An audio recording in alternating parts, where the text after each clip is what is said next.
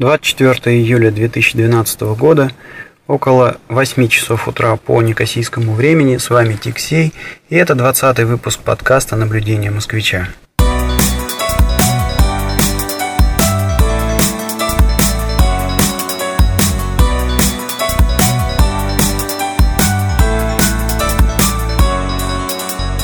Этот выпуск я записал вчера – но так как под вечер я уже был очень уставший, у меня получился какой-то просто ужасный результат. Переслушивая, я обратил внимание на то, что какое-то невероятное количество эконий, бэконий, непонятных, э, непонятных повторений. И, в общем-то, решил перезаписать, потому что результат мне показался неприемлемый. Плюс тема, на которую я хотел пообщаться и пообщаюсь в этом выпуске с вами, она, на мой взгляд, получилась несколько скомканной, несколько скомканной в вчерашней э, вот этой вот э, записи.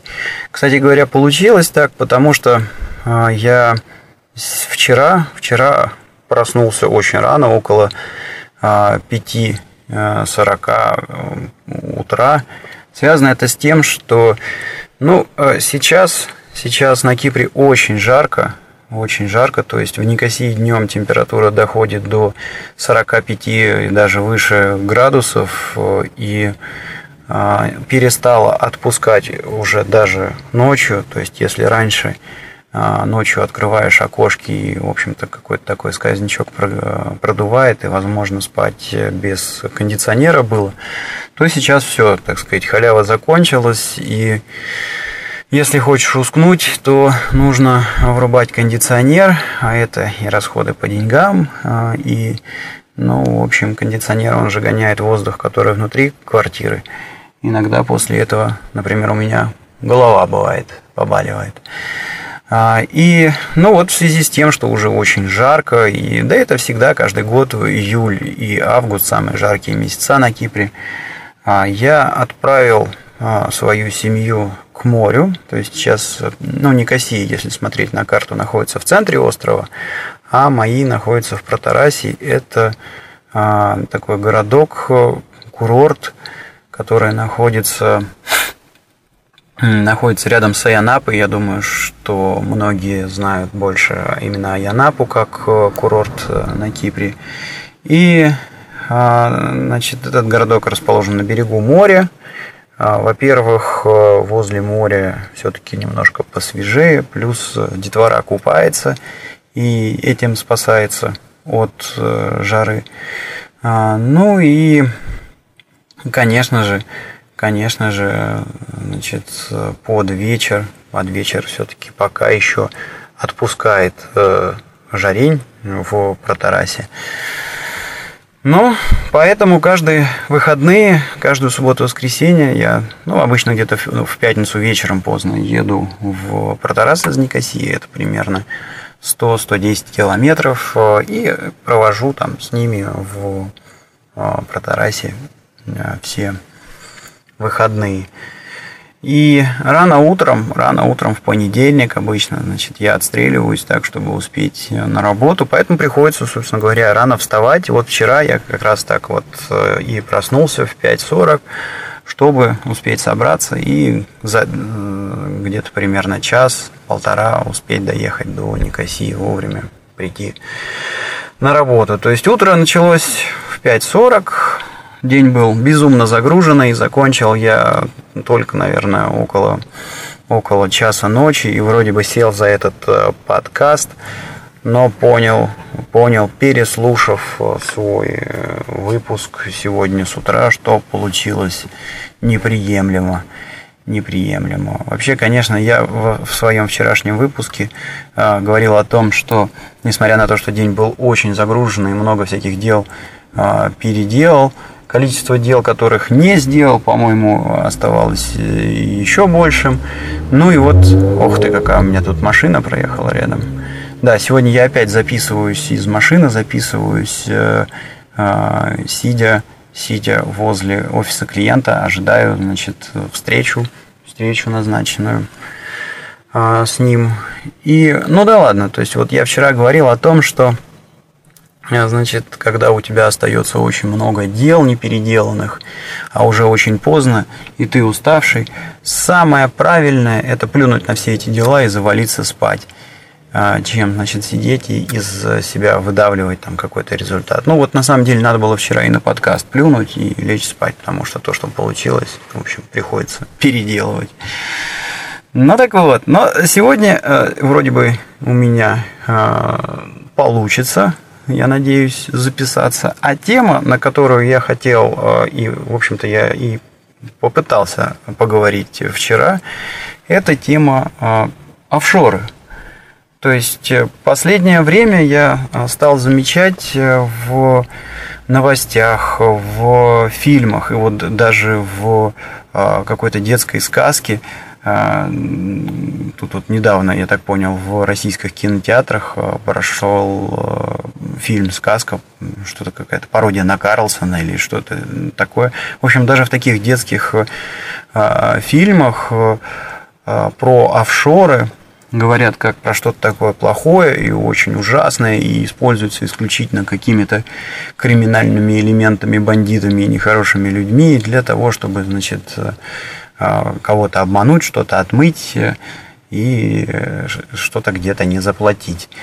Хотя, а, ну, меня лично э, такое однобокое, а, одна, такая, ну, как бы, такая однобокая подача информации об офшорах, она немножко, немножко расстраивает. Почему? Ну, потому что, например, я сам лично не могу для себя решить, а, хорошо офшоры это или плохо, потому что, ну, есть, есть а, разные точки зрения. Вот о них я, собственно говоря, и а, попытаюсь э, поговорить сегодня, рассказать, рассказать свою точку зрения на офшоры. Но давайте сначала определимся, что же вообще такое офшор.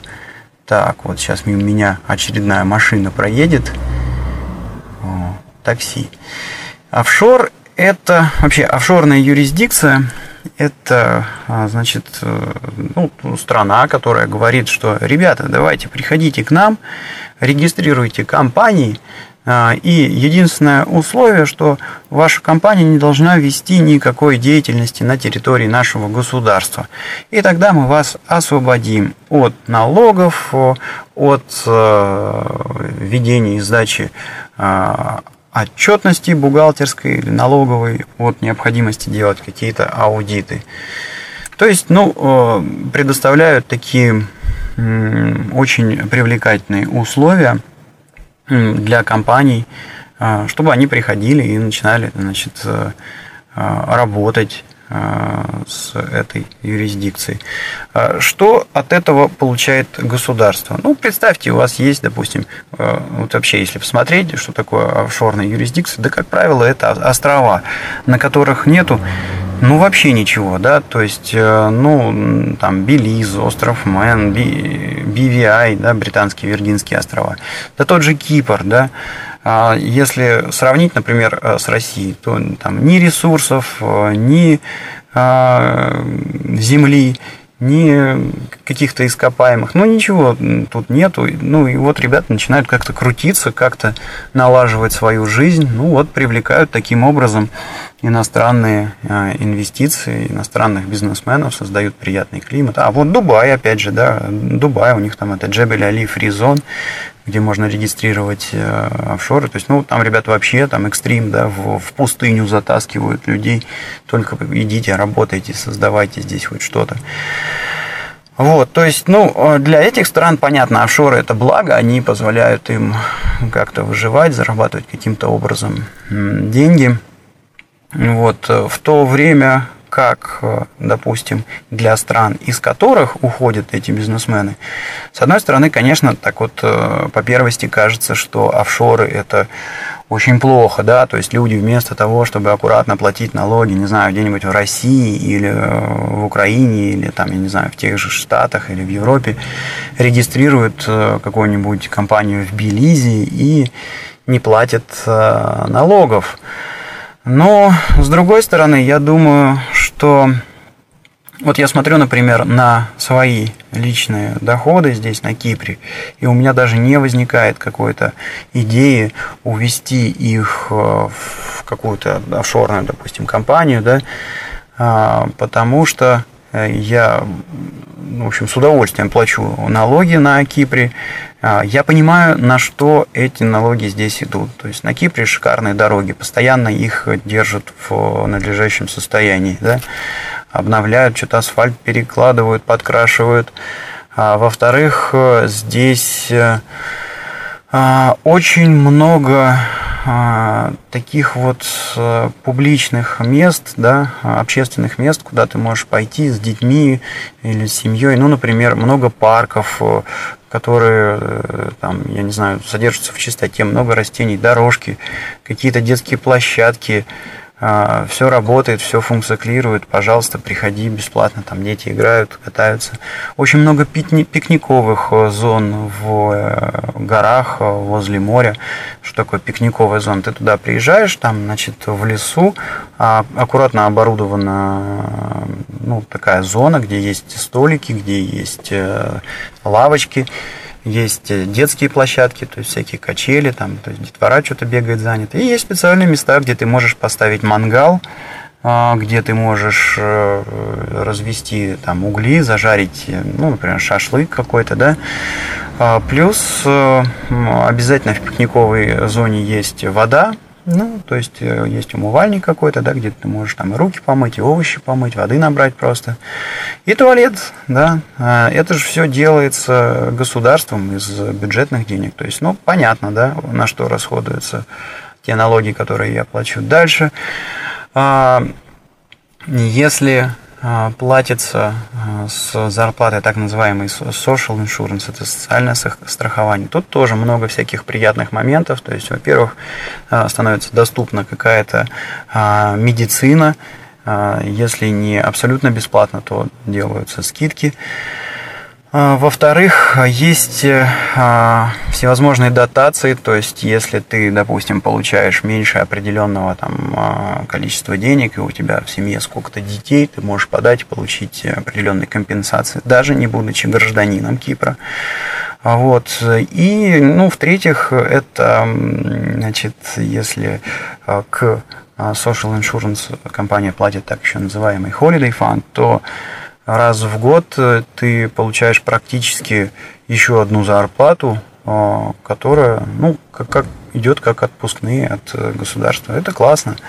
Это, это просто замечательно. То есть фактически ты в течение года, я не знаю, откладываешь деньги на отпуск и уверен, что когда время настанет, деньги куда-то съездить, отдохнуть у тебя будут.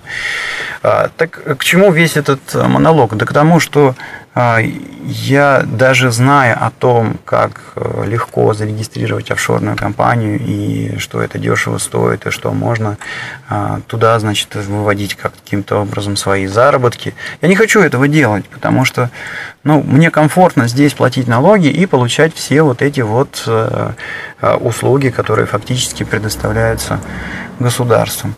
В то время как в России а, у меня складывается ощущение, ну, может быть, я, конечно, ошибаюсь, но, по крайней мере, э, по общению с друзьями в моем окружении, складывается ощущение, что люди не понимают, вернее как, считают, что большая часть бюджета, который формируется из, из налогов, он просто э, распиливается и идет совершенно на какие-то непонятные вещи, да, и люди не видят э, никакого смысла там платить э, налоги пытаются всячески прооптимизировать свои а, налоговые расходы, просто потому что не знают, нафига это делать. Вот, вот, вот как-то так, да. Ну и с другой стороны, есть еще один момент, то есть налоговая система в России, она же чрезвычайно сложная, и отчетность тоже очень сложно сдавать, и поэтому у меня складывается ощущение, что там настолько часто происходят какие-то изменения, что даже если задаться – целью аккуратно заплатить э, все налоги, это очень и очень сложно э, сделать. И, э, в общем-то, а, поэтому, поэтому люди и идут в офшорные юрисдикции, да, то есть, ну вот представьте, вы сидите где-то, например, в России, привыкли общаться, значит, со своим банком, который находится здесь где-то через дорогу, или же э, и общаться на русском языке, да, а тут, значит, вот, чтобы открыть офшорную компанию, как минимум надо худо-бедно говорить по-английски и уметь писать по-английски, а, плюс, значит, надо свои деньги складировать в каком-то банке, в который не так-то просто исходить, э, да, то есть, ну, это определенный риск, определенная непонятка, определенная такая вещь, с которой надо разобраться, сложность, да, и тем не менее, то есть, вот условия в э, странах настолько настолько некомфортные, что люди идут на это и регистрируют офшоры. То есть, может быть, как раз вот проблема-то не, не в том, что люди там чего-то отмывают, а просто слишком уж сложная какая-то такая система и налогообложение в России, и люди не понимают, на что идут эти деньги. И с этой точки зрения, кстати говоря, офшоры, может быть, это и неплохо, да, то есть э, ну, на это же можно посмотреть как, ох, что-то там наши налогоплательщики разбежались по э, всяким остро- островным юрисдикциям вместо того, чтобы э, платить налоги здесь. Может быть, надо как-то пересмотреть нашу налоговую систему, ее изменить.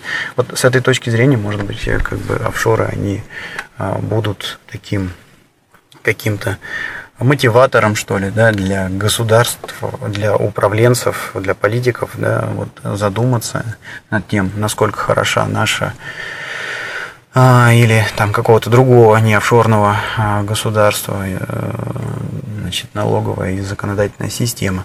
Кстати говоря, у нас э, на а, MBA, э, ну, в ходе программы MBA был очень интересный курс по истории налогообложения, систем налогообложения в разных странах. И вот читал курс «Индиец», который выступал консультантом у многих э, политиков, э, значит, консультантов именно с точки зрения там, изменений в налоговых системах. И он э, выдал такую интересную фразу в какой-то момент. Он сказал, что ребята, возьмите и проанализируйте историю всевозможных налоговых изменений за пару-тройку сотен лет в нескольких странах. И вы увидите, что практически всегда, когда значит, государство начинало закручивать гайки, делать налоговую систему более сложной, поднимать ставки налогов, это приводило к тому, что собираемый бюджет уменьшался, а люди начинали уходить в тень. И наоборот, чем проще, чем проще и понятней а, налоговая система в стране, чем ниже ставки, тем, а, как ни удивительно, больше, а, больше, большие бюджеты собирало государство. Но на самом деле, мне кажется, это практически очевидно, потому что никто, никто не хочет идти в тень, никто не хочет жить против закона, и должны быть серьезные, серьезные э, какие-то причины, чтобы начать все это делать. А, хотя, конечно, существуют э, и обратные примеры, то есть в офшорных юрисдикциях, как, правильно, как правило, очень высокая степень конфиденциальности, то есть э, сложно отследить, кто является владельцем, реальным владельцем компании, разрешены номинальные директора и акционеры. А, соответственно, это очень такой хороший, привлекательный инструмент, а, чтобы, ну, фактически отмыть какие-то деньги, заработанные, а, отмыть или спрятать деньги, заработанные не очень честным или совсем нечестным путем. То есть такое, конечно же, имеет место быть. И еще раз повторюсь, вопрос не имеет, на мой взгляд, однозначного ответа. Есть и за, и против. А, значит, офшорных а, юрисдикций. А, но еще один вот тоже такой аргумент в пользу офшорных юрисдикций это ну, среди людей, которые вокруг меня использовали всевозможные офшорные компании, значит, как правило, люди приходили к ним, потому что боролись с каким-нибудь геморроем, в своей собственной стране. Ну, то есть не потому, что они не хотели там платить налоги, там, не знаю, где-то в России или в Украине, а просто потому, что невозможно было работать по-другому. А, приведу пример. А, значит, какое-то время я работал в компании, которая занималась а, экспортом металлолома. И естественно, что значит, такая деятельность, она подлежит, подлежала лицензированию, и для того, чтобы, для того, чтобы вывести, вывести ну, на экспорт металлолом необходимо было зарегистрировать договор в определенных государственных органах, заплатить определенную пошлину, но проблема была в том, что, во-первых, а, все это делалось на постсоветском пространстве, и, естественно, все эти вопросы продвигались за какие-то откаты, за какие-то взятки, но даже несмотря на огромные откаты и взятки, а, все эти согласования продвигались неделями, а то и месяцами. А цены на международном рынке лома, они меняются а, иногда быстрее, чем каждый день. И естественно, что работать, э, когда у тебя каждый договор регистрируется неделю или там, месяц, просто невозможно, потому что а, ты, допустим, подписал договор по одной цене, а через неделю у тебя цена а, улетела, например, вверх, и ты не хочешь уже продаваться так дешево, тебе не нужен этот договор, ты хочешь там перезаключить новый. Или, допустим, обратная ситуация – ты э, продаешь э, по определенной цене, ждешь, пока этот договор зарегистрируется, а за это время цена, допустим, улетает вниз, и к моменту, когда у тебя все документы на руках, твой покупатель, он уже просто отказывается от этого товара, потому что может найти на рынке что-то подешевле. То есть, грубо говоря, просто невозможно было работать, ну и, естественно, ребята решали этот вопрос, просто поставив а, свою а, компанию зарубежную, значит, э, с другой стороны, то есть фактически между украинской и, ну, это была не офшорная, это была кипрская компания. Значит, да, я хочу подчеркнуть, что Кипр не является более офшорной юрисдикцией. С момента вступления Кипра в Евросоюз тут э, была введена и обязательная отчетность, и налоги а, значит, есть то есть, корпоративный налог, э, который платится раз в год 10% от прибыли, отчетность раз в год надо сдать. То есть а Кипр не является больше э, офшором, вот это полноценная Европа. Вот, э, и, короче говоря, вот использовалась такая кипрская компания, и экспортные договора изначально подписывались между украинской компанией и кипрской, согласовывались а уже через кипрскую шли на реального, реального а, покупателя по, а, скажем так, рыночной цене.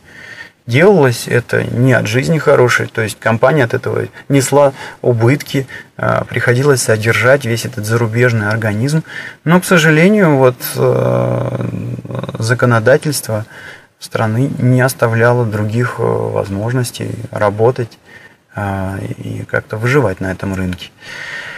Вот. А, и другой а, момент, который тоже как бы вот мне приходит в голову, это, допустим, вы хотите начать э, свой бизнес, э, и бизнес связан с предоставлением каких-то услуг. Ну, например, не знаю, хотите начать делать сайты, то есть какие-то айтишные услуги предоставлять, их можно делать вообще удаленно из э, практически любой точки мира. И на начальном этапе вы не знаете, может быть, идея вашего бизнеса не сработает, может быть, она неудачное, да, может быть, вы решили, не знаю, написать какое-то приложение для айфона, для того же, да, а оно абсолютно не будет востребовано покупателем. И представьте, чтобы начать вот бизнес где-то, не знаю, там в России или на Украине, вам надо сразу зарегистрировать контору, внести уставной капитал, нанять каких-то бухгалтеров, начать сдавать эту отчетность там квартально, ежегодно. То есть, ну, грубо говоря, нужно а, вложить э, какое-то количество денег, прежде всего, которых, может быть, просто и нету, да, то есть их надо где-то занять, идти на этот риск.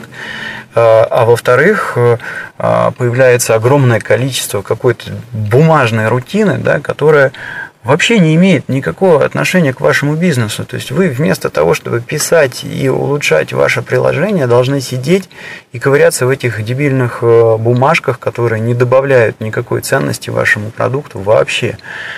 И вот э, с этой с точки зрения, почему а, не взять э, какую-нибудь офшорную компанию, да, то есть там ты ее за нее заплатил в районе тысячи долларов и все, и э, получил полноценную компанию, получил банковский счет. А, тебе не надо ковыряться с какой-то отчетностью, налогов тоже ты не платишь. Соответственно, ты можешь сфокусироваться именно на своем продукте и э, пытаться э, сделать его лучше, а не заниматься перекладыванием а, бумажек. Да, на самом-то деле, на самом-то деле, даже можно и не идти в какой-нибудь офшор, а, допустим, зарегистрировать ту же кипрскую компанию, потому что здесь, э, да, хотя, конечно, есть какие-то требования. Ну, например, ту же отчетность надо сдать э, раз в год. То есть ты сдаешь э, отчетность э, за предыдущий год в течение последующего. Ну и налог платишь 10% от прибыли. А если, ну, если прибыли нет, то и налог как бы не платишь. То есть э, можно взять и вовсе даже и не офшорную юрисдикцию, но какую-то юрисдикцию с э, человеческими, по крайней мере, какими-то требованиями к бухгалтерии, к отчетности и действительно сфокусироваться на своем продукте, на своей услуге, а не на перекладывании бумажек. То есть, вот, мне кажется, для каких-то начинающих бизнесменов, особенно в сфере услуг или каких-то IT а, вещей, да, ну, это очень и очень хороший такой инструмент. А, поэтому, поэтому я все-таки, я все-таки склоняюсь а, в сторону того, что несмотря на то, что да, есть у офшоров и много отрицательных моментов, тем не менее, тем не менее, значит, э, есть и большое количество положительных, и для меня, наверное, положительные моменты, они даже где-то перевешивают, э, где-то перевешивают э, негативные. Вот, ну, все дело в том, что, ну, ну хорошо, ну вот там отмываешь ты деньги с использованием э, офшорной компании. Ну это противозаконно вообще-то, да. И ровно так же ты можешь это делать и через неофшорные юрисдикции. И это точно так же будет противозаконно. То есть, ну, почему столько грязи-то выливается на эти офшоры? А, значит, ну, как-то мне это не очень понятно. Хотя есть вот тут такое предположение, у нас же недавно в России были Э, выборы. И значит, в одной из бесед с человеком, который очень активно занимается, ну, это просто для него это бизнес, да, он предоставляет услуги по регистрации офшорных компаний, их дальнейшему содержанию. Он сказал, фу, слава богу, что выборы, значит, вот прошли, как и планировалось, как они прошли, что вот победил, кто победил. Вот, э, ну, я спросил, а почему? На что я получил ответ, ну, я не помню точно, как он там сказал, но смысл заключался в том, что, значит, вот у него большое количество клиентов, которые, которые значит, крутятся в именно а, вот этих вот государственных кругах, и так как, значит, вот победил а, Путин, то никаких изменений особых не предвидится, и все эти люди продолжат быть его клиентами. А, то есть, грубо говоря, а, мы видим, что наше государство якобы пытается а, закручивать гайки и не давать там, использовать офшоры, там, пытается рассказать, как это плохо людям, хотя сами эти политики очень активно ими пользуются, похоже. Вот. Может быть, конечно, делается, просто создается какой-то такой барьер, чтобы, грубо говоря, все эти а, юрисдикции были доступны ограниченному количеству а, людей. Может быть, не знаю. Вот. Ну вот, примерно такие соображения у меня а, возникают относительно, относительно офшорных э, юрисдикций. Единственное, что я, наверное, еще добавлю, так это то, что а, вообще, по-хорошему, у офшорных этих э, стран нам всем есть чему поучиться. Если посмотреть на Кипр, если посмотреть на всякие вот эти вот острова, на Сейшилы, на, не знаю, на э, британские Виргинские острова, то мы увидим, что там ну, ничего нету, ни земли, ни ресурсов, ни, ничего нет. И вот люди умудряются все равно каким-то образом, значит, завлечь бизнесменов, завлечь инвесторов, создают для них какие-то приятные условия, на этом зарабатывают. И если мы, допустим, сравним средний уровень жизни на том же Кипре, да, а, со средним уровнем жизни людей в России, окажется, что, ну, мне кажется, на Кипре выше уровень. Вот. И э, что и это при том, что вот тут вот, по сути, значит, жара, пустыня, ну, море есть, да, ну и все. А у нас э, огромные территории, бешеное количество любых ресурсов. То есть, насколько я знаю, Россия одна из немногих стран, которая в импорте вообще не нуждается, может закупориться и жить самостоятельно. И, э, значит, при всем, при всем при этом, значит, вот, ну, у нас мало кто стремится, значит, в Россию. А, ну, вернее как, то есть у нас, получается, при всем при этом народ, народ живет хуже, а, а вести бизнес очень сложно, и, естественно, это не привлекательно, а, не очень привлекательно для а, каких-то иностранных, иностранных э, бизнесменов, э, да и для, в общем-то, людей, которые живут в России. То есть ты, э, допустим, появился, появилась у тебя какая-то интересная идея, хочешь что-то попробовать, и видишь перед собой этот огромный барьер а, из э, всей вот этой вот бумажной волокиты, там, которую надо преодолеть, чтобы зарегистрировать компанию, и дальше там вести отчетность по этой компании. И, в общем, плюешь рукой, там, плюешь и махаешь рукой на это, а черт с ним. А может быть, если бы, значит, это было все намного проще, люди бы намного больше пытались как-то вот э, начинать свой бизнес.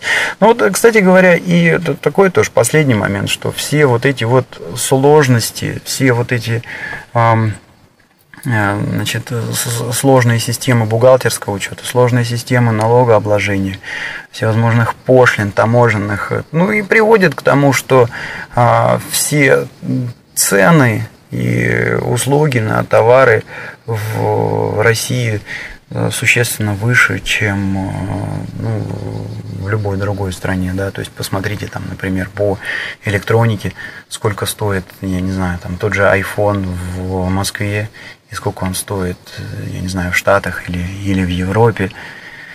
Ну, а что это? Да, это фактически вот это вот, э, вот это вот сложность сложность э, ведения бизнеса в России в итоге, в итоге оплачивается конечным, конечным э, покупателем, то есть рядовым жителям в России, соответственно, жизнь дороже в России. Просто потому, что у нас вот такая дебильная, сложная законодательная система.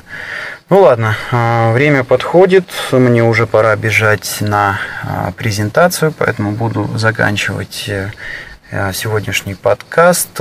Напоминаю, что комментарии вы можете оставить на блоге этого подкаста, который находится по адресу www.tixey.ru или же на подкаст-терминалах, где публикую, я публикую также этот э, подкаст arpod.ru или podfm.ru. Задавайте вопросы, не стесняйтесь. Может быть, вам интересно, чтобы я поговорил на какие-то а, вопросы, на какие-то темы, связанные с жизнью на Кипре. А, с удовольствием это сделаю.